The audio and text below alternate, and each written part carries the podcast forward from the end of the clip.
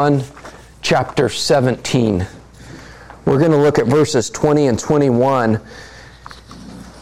And I was trying to figure out how we would close out these one another passages. And we've been looking at these one another passages for the sake of instructing us and guiding us in the subject of unity. And I couldn't think of a better place to go than John chapter 17. John 17 is the Lord's Prayer. You oftentimes think of uh, Matthew 6 as titled as the Lord's Prayer. That's actually Jesus teaching the disciples to pray.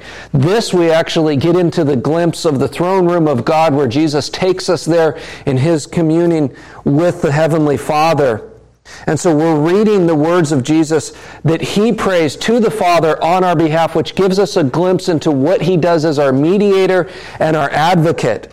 And this prayer is this is that his disciples will not fall away.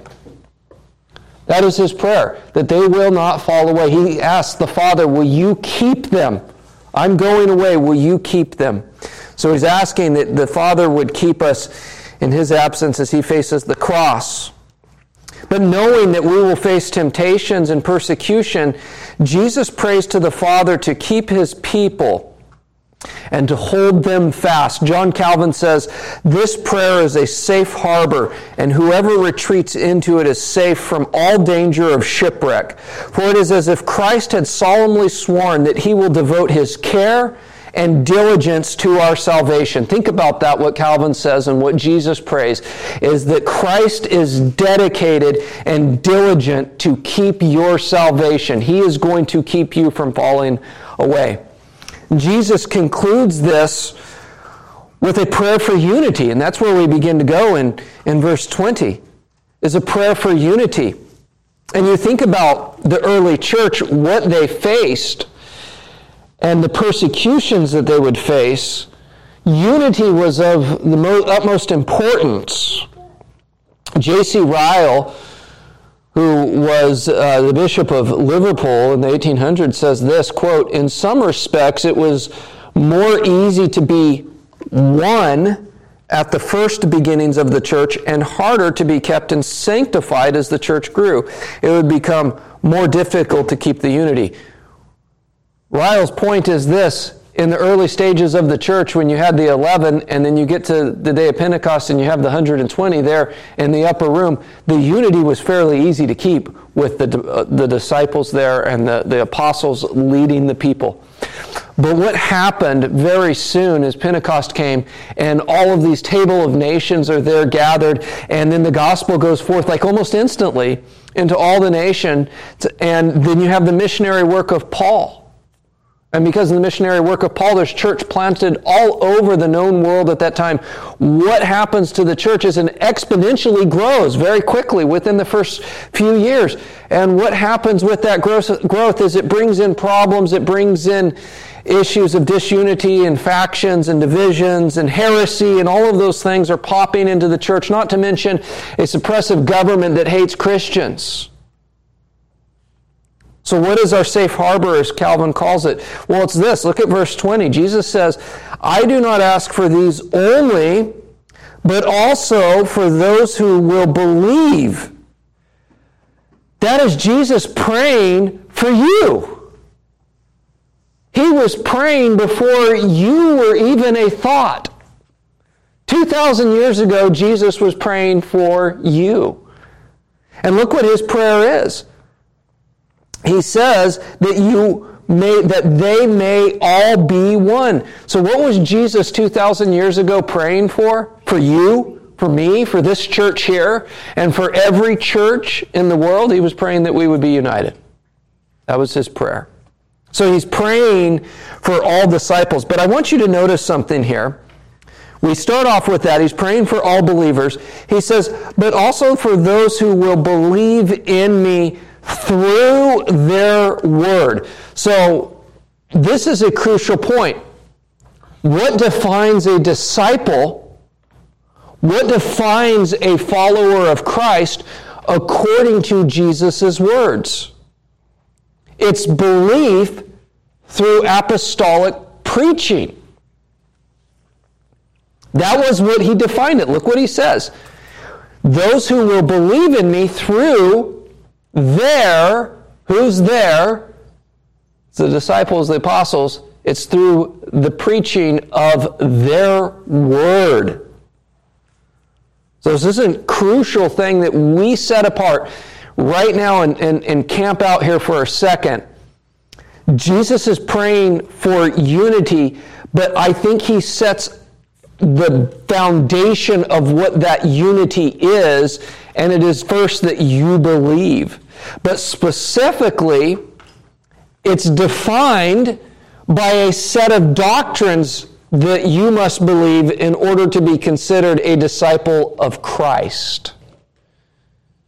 Do you have to believe the right things about Jesus? Or do you just, can you just say, I, I believe in Jesus, and that's good?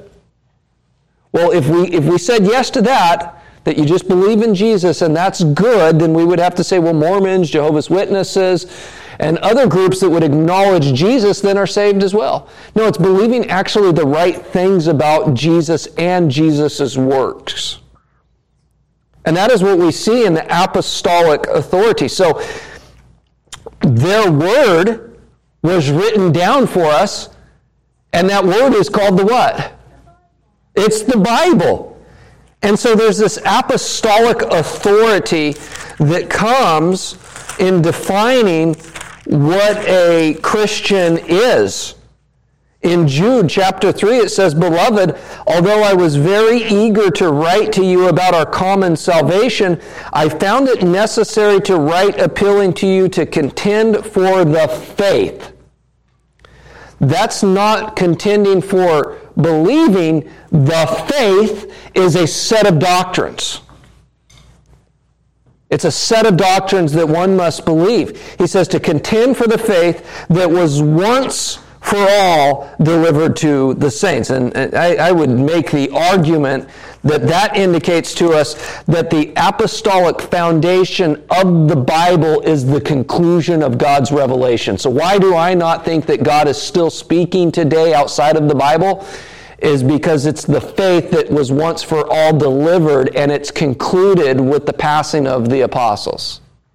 And they write this down in a book, they give it to us. So, what defines a Christian is one who is trusted in Christ, right? It's the, it's the Christ of the Bible that is given to us from the testimony of the disciples. So, we're not reading just anyone's testimony. We're reading the eyewitnesses' accounts of the Lord Jesus Christ.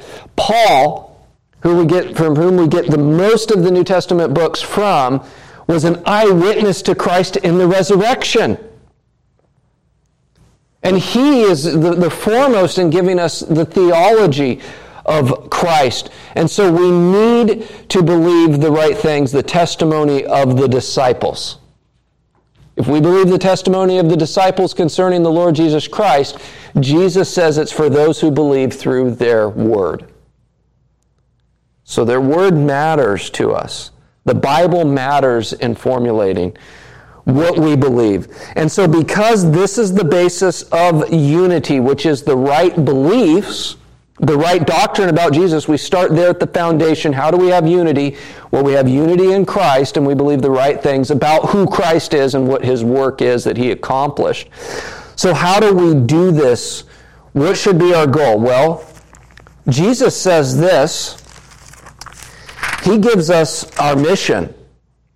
He says, Go therefore and make disciples of all nations, baptizing them in the name of the Father and of the Son and the Holy Spirit. By the way, which comes first, discipleship or baptism? Discipleship comes first. Make disciples, baptize those that have become disciples. The command is directly related to the disciples. Make disciples, those who profess Christ, you baptize them. Then what's the next command? Teaching them to observe all that I commanded you. Who's the them? It's those that have been made disciples and been baptized in the name of the triune God are the ones you are to teach. So Jesus tells us in our evangelistic endeavor, part of that in sharing that apostolic message, the gospel message of the Lord Jesus Christ, what comes with that is teaching and discipleship that follows that gospel message. We also see The focus of the early church was this they devoted themselves to the, you're thinking they devoted themselves to Jesus' teaching. That's not what it says. Acts 2:42 they devoted themselves to the apostles' teaching. Jesus never wrote a book. Jesus didn't we don't have any words that Jesus wrote down himself. Those that walked with him wrote it down. But all their words were inspired by the Holy Spirit, right? All of their words are the same words as Jesus. My point is, Jesus never took a pen and wrote it down and put it in a book for us. But he communicates to us through his apostles. In fact, in John, that's a great question. John chapter 14, Jesus says, I will send you the Holy Spirit. The Holy Spirit will teach you to remember all that I have said. In John chapter 16, he goes on to say, He will teach you all that I have said. And so, what did they do with that Holy, with the Holy Spirit inspiring them? They wrote it down. So, when I read the words of Paul, I'm really, I'm really reading the words of Jesus. But the, the whole point is, Jesus never wrote it down. The apostles did. And so we say that the Bible tells us they devoted themselves to the apostles' teaching. So what, what, does Jesus say? Here's your command. You go proclaim the gospel, and then you teach people all that Jesus commanded. We get to the, to the birth of the church in Acts chapter 2, and what do you see that they're doing? They're devoted to the apostolic message. The church is dedicated to these things. I think of the idea of of preaching is so clear, where Paul tells Timothy, preach the word.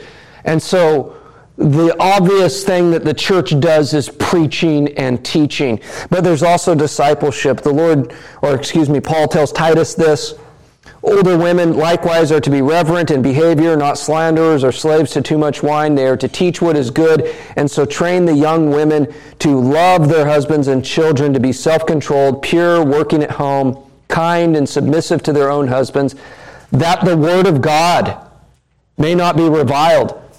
Excuse me. So there's discipleship that takes place with older women to younger women. You could say mature women. So why? So the word of God may not be reviled.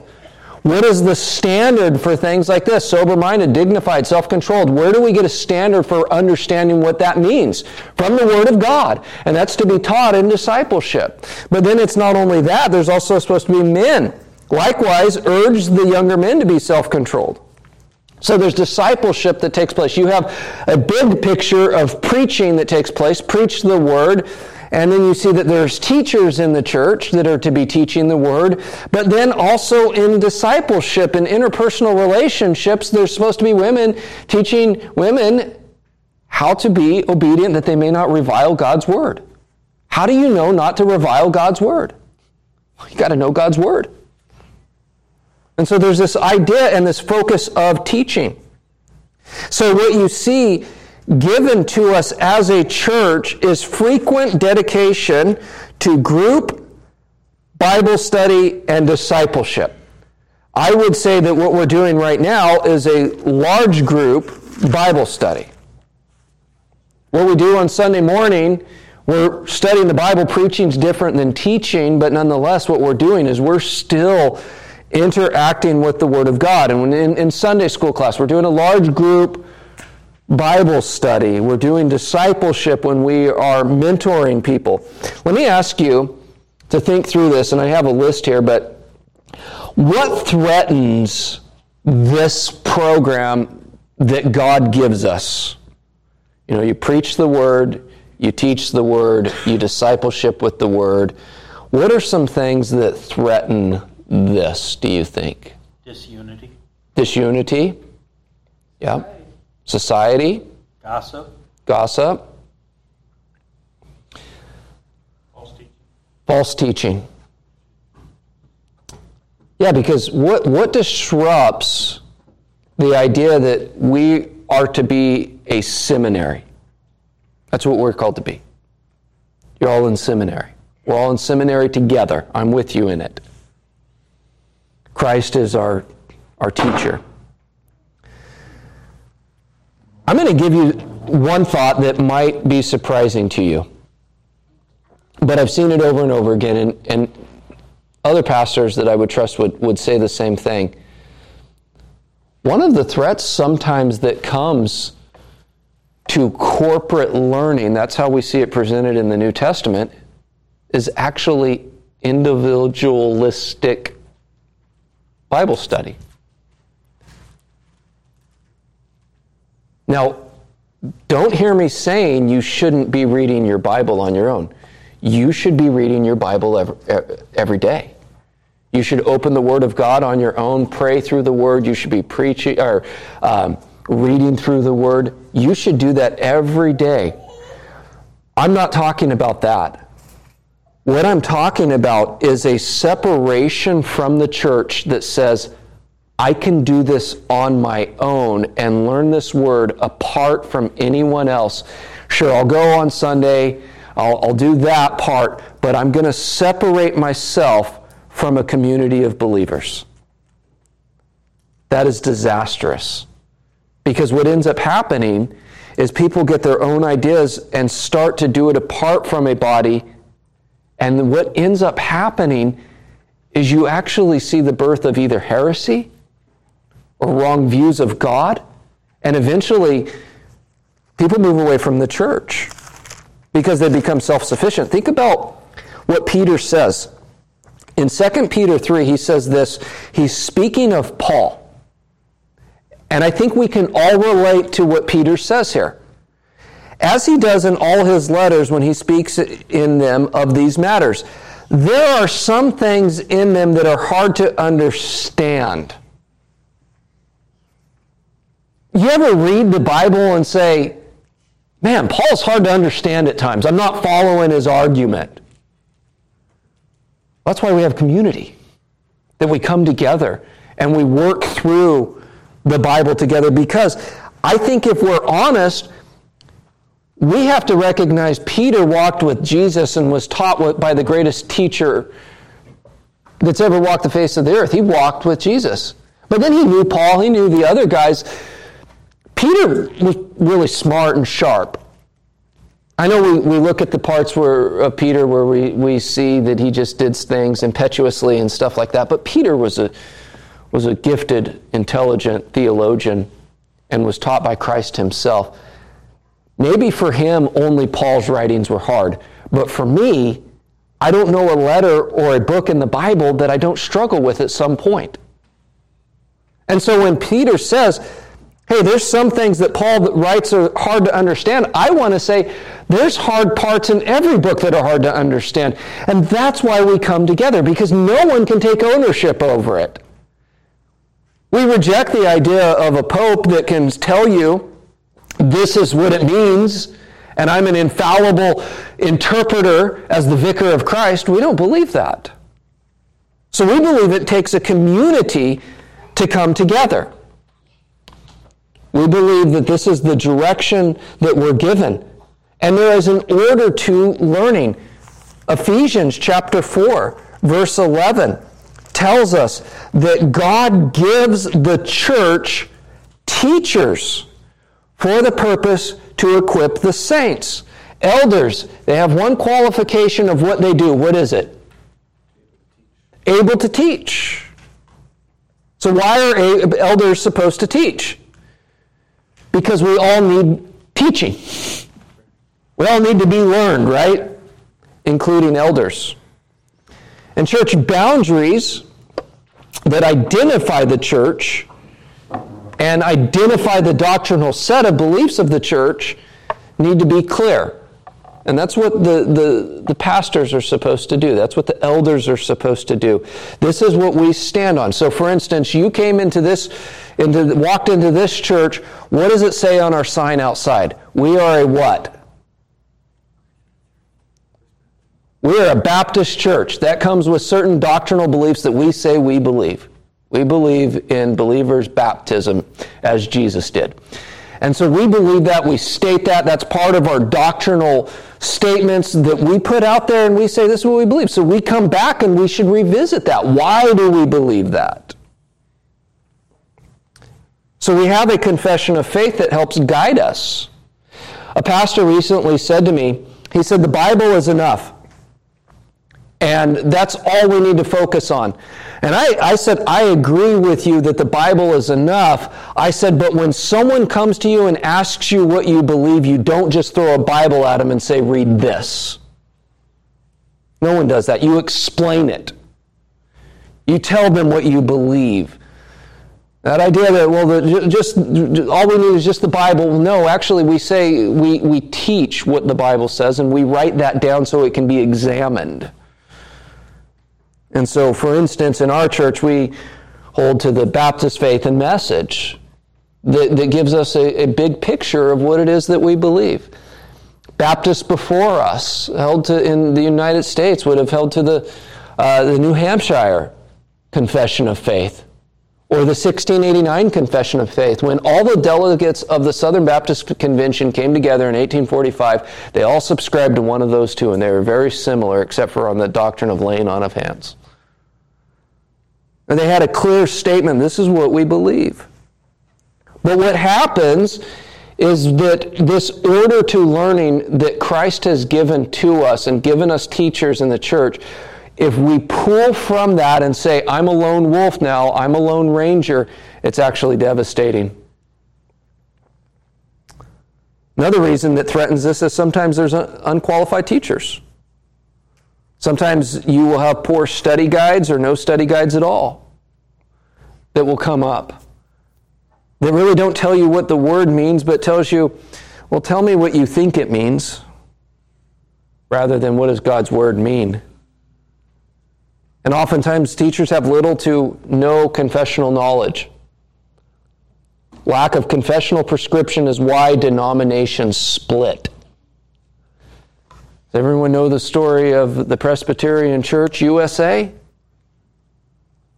Well, they were the big Presbyterian denomination. J. Gresham Machen saw that they were going liberal, and he said, You guys are going liberal. They split. They became the OPC. Why did they split? because people were departing from their agreed doctrines of faith that they said we believe. At the Southern Baptist Convention this last year, where our statement of faith very clearly tells us what a pastor is. A pastor is the office of a man, held by the office of a, of a man. Well, then the, on the floor they said, well, hold on, what, what's a pastor mean? Why is the convention splitting and people departing? Because we no longer agree upon the set of doctrines that we say this is a summary of what we believe the Bible is saying. So sometimes you will have individualistic Bible study that pulls a person from a church. You may have unqualified teachers. And then there's also the issue of celebrity pastors, social media. That's always a threat to doctrinal unity. I, I follow John MacArthur, and the other person says, I follow Charles Stanley. Well, then I follow whoever. What about what about the pastor that the Lord has placed in your midst that you have called to teach you because John MacArthur, and that's not a bag on John MacArthur, I love John MacArthur, I'm just using him as an example. He didn't know anything about you.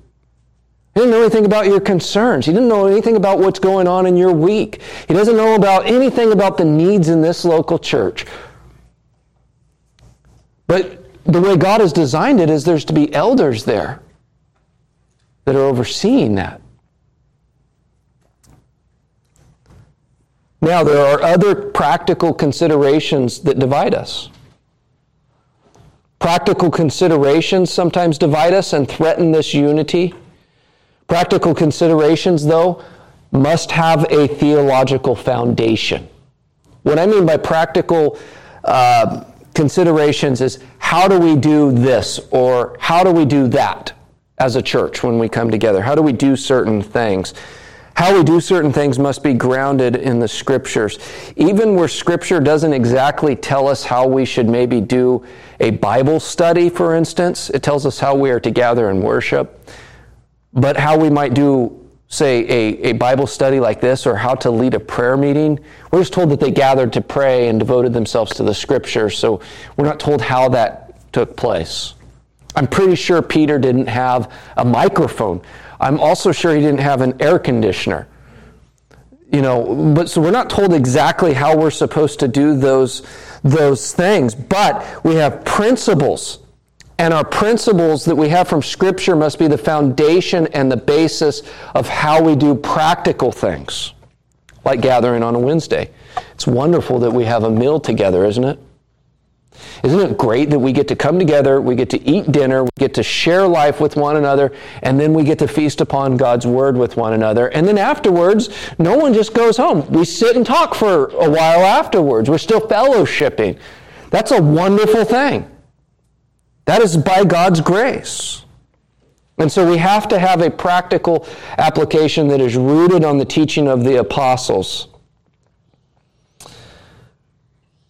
Now, you see the prayer for Christ is that it's for disciples. We see what defines a disciples. It's the apostolic teaching. We see what is a threat to the apostolic teaching. Now, what was specifically Jesus' prayer for? You'll notice in the next verse it says that they will be one. He prays for unity that they may all, that is the church, may be one. And it's stated as a continual, ongoing oneness. That we would always be one. And that unity of oneness is defined in the most incomprehensible ways. Just as you, Father, are in me, and I in you, that they also may be in us, so that the world may believe that you have sent me our unity that Christ prays for, he uses a comparison by contrast here. The unity that the Son has with the Father is to be the unity that we are to imitate. It's, he uses the just as word. Just as we have unity, they're to have unity. So let me, let me just think through this with you. What does that look like? Well, what do we see in the opening chapters of John 1 1? In the beginning was the Word, and the Word was with God. You see, the Word was God. Complete unity. But distinction. The Word was with God. So you have eternal unity and eternal distinction. Their being is united. What do we know that it tells us in the very early parts of the Bible. The Lord our God is one, but yet three. One being, three persons. They're distinct in their persons.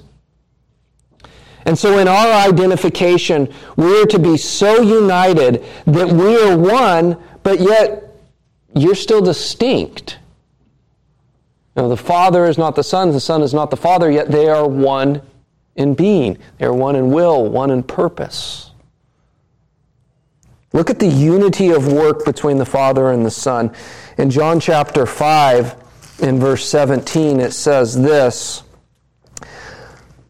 My Father is working until now, and I am working. And then verse 19, Jesus goes on to tell, tell us what this means. He says, Truly, truly, I say to you, the Son can do nothing of his own accord, but only what he sees the Father doing. For whatever the Father does, the Son does likewise. You think of the unity. The Father's not off doing his own plan, and Jesus says, I'm going to go over here and do my plan. No, they're united. They're one. Their work is inseparable. They're united in the work that they do together. So there's a unity of purpose, a unity of work, and a unity of will that they have. And so if you think about it, this unity of work, we are then to be all working for the same purpose. Okay, so what is our purpose? Remember, that was the big thing that churches had to do like 30 years ago, you have to name your purpose and you have to give your mission statement. Jesus has given us a mission statement, and I don't like messing with those words that Jesus has given us. Jesus says, Go therefore, make disciples of all nations, baptizing them in the name of the Father, and of the Son, and of the Holy Spirit, teaching them to observe all that I have commanded you, and behold, I am with you always to the end of the age. That is our mission, is the proclamation of the gospel to all nations. It is that proclamation of the apostolic faith that they may believe through the apostles' teaching. So what is our mission? It's to see churches planted, it's to see Bibles translated until the ends of the earth are reached. That's our mission. We don't get to rewrite that. Christ has written it, He's commanded it, and said, This is what you're to do. So our work that we're to be united in is a missionary work, local beyond proclamation of the gospel. We believe through their word, which necessitates what the message is, and also necessitates that if there is going to be people that believe and come to know this Christ, we have to actually preach that word. Happy are the feet that bring good news, as Romans 10 says. How will they believe if they have not heard? And how will they hear if they have not been what? Sent. There's another thing that characterizes the unity of the Father and the Son. By the way, God is infinite. And so there would be an infinite list of things that are beyond our ability to even understand because that's how great God is. That's how marvelous God is. But I would say another thing that Scripture we can see and derive from Scripture is that there's no sin in their relationship. Now, you think about our relationships, if you remove sin, how, how great would they be? There's no sin. We see that God is light and in him is no darkness at all, which is a, a, moral statement. There's no sin. God does not have a sinful nature. God doesn't have sinful thoughts. God doesn't have sinful inclinations. God is pure holiness. There is no darkness in him. There is only light. But what do we know about us? We sin. And because we sin, we then have what? Relational issues. And relational issues are what impact unity. What is the cause of relational issues? You only got one answer that's right. What is the cause of relational issues? It's sin. It's sin. Period. It's always sin. And so we must recognize our utter dependency upon God's grace through the working of the Spirit in this because we are fleshly, we are sinful. Even in justification, where we have the imputed righteousness of Christ, we still sin. John says, if anyone says he doesn't sin, he is a liar. We still struggle with sin. But Paul tells the church of Galatians, but if you are led by the Spirit, if you are led by the Spirit. The idea is that I am completely dependent upon grace, and yet I'm called to strive for obedience. This is how it works. You are to strive for obedience, but you can't do it on your own. In fact, you can't do it at all. You can't. It's by God's grace if you're obedient. Period. It is completely dependent upon Christ. We are dependent upon God's grace, yet we are called to strive for obedience. That's not two mutually exclusive things. No more than my salvation is by grace alone, yet I'm still called to what? Believe. Everyone's called to believe, but we know that they can only believe by grace alone. It is by grace you have been saved. So, what do we see here is this is that we are called to behave, to be obedient to God's word, but we can't do it apart from God's grace.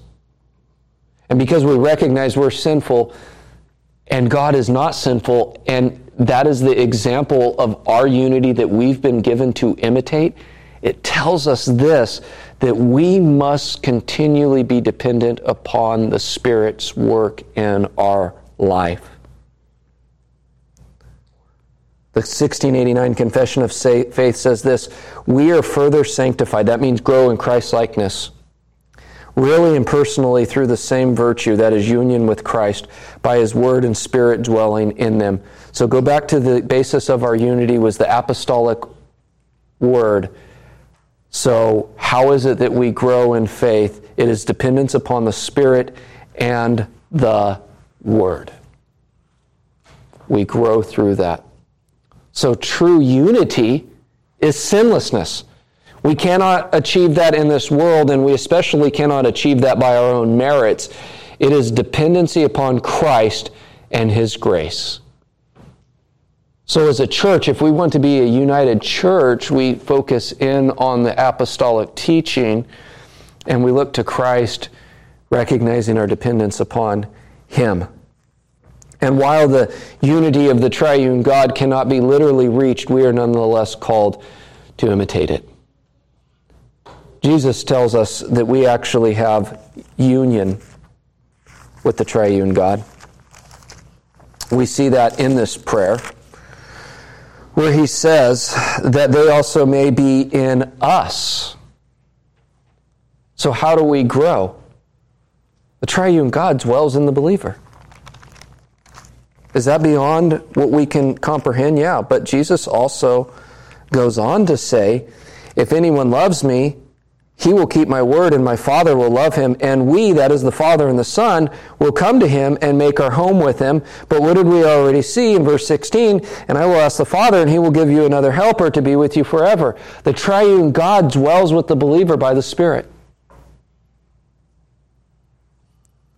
We are called to imitate that unity that the Father and the Son has, but yet we see that the Father, the Son, by the Spirit dwell with the believer. J.C. Ryle says this, hence too, we infer that we are one with the Son of God, not because he conveys his substance to us, but because by the power of his Spirit he imparts to us his life and all the blessings which he has received from the Father. Now, what's the purpose of this unity? Well, in this text here, we could draw out many it's evangelistic so that the world may believe that you have sent me. You notice that phrase, so that, that's a purpose statement. Uh, John loves the purpose statement. I wrote a paper on the word that in the, in the Gospel of John years ago because he loves the that statement so much. It's a purpose statement. He tells us what the purpose of it is evangelism. God uses means the proclamation of the gospel backed by our unity. That's what he's saying. And the nature of this unity is witnessed in the church. It's so spectacular that it confirms or gives witness to the message that is proclaimed. D.A. Carson says, quote, So this display is, of unity is so compelling, so unworldly, that their witness as to who Jesus is becomes explainable only if Jesus truly is the revealer whom the Father has sent. In other words, our unity in the church is to look so radically different from anything else that people go, that message actually must be true. I should look into that. So it confirms it. J.C. Ryle says this when the world sees my people, he's speaking as if he's writing from Christ's perspective. When the world sees my people not quarreling, not divided, but one in judgment, heart and life, then the world will begin to believe that the Savior who has such a people must really be a Savior sent from God. What an amazing statement. So go back to the beginning of this. Jesus prays for you 2,000 years ago. And the basis of this prayer is that we right now, in Linden, right here, would be united. That was Jesus' prayer for you. And he shows us, he gives us the means, he has given us guidance. And we have spent the last several months looking at that guidance in those one another passages. So let us study them, let us commit them to memory and practice. But remember, one essential truth about those one another passages we can't keep them. We cannot keep that law. Christ did. Christ kept it for us and secured it for us. And by doing so, he secured our unity and guaranteed our unity by his blood. So if we want better unity, look to Christ. He prays for our unity as a mediator. He gives grace that we may have it, and He provides an example to imitate and guidance for us to practice that unity. Let's pray. Heavenly Father, we thank you for your great mercy that you have given us in the Lord Jesus Christ. Uh, that our unity is not something that we make, but it's something that Christ achieved. It is something that Christ bought with his blood. But yet your word tells us that we are to strive for unity. Give us desires for this, that we would strive for it, that we would count it precious as, as you count it precious. As we depart from here, we pray that, Father, you would begin to prepare our hearts for when we gather on the Lord's day, as we celebrate the resurrection of the Lord Jesus Christ, and we stand unity in un- unity with one another in our common fellowship with Jesus. It's in His name we pray. Amen.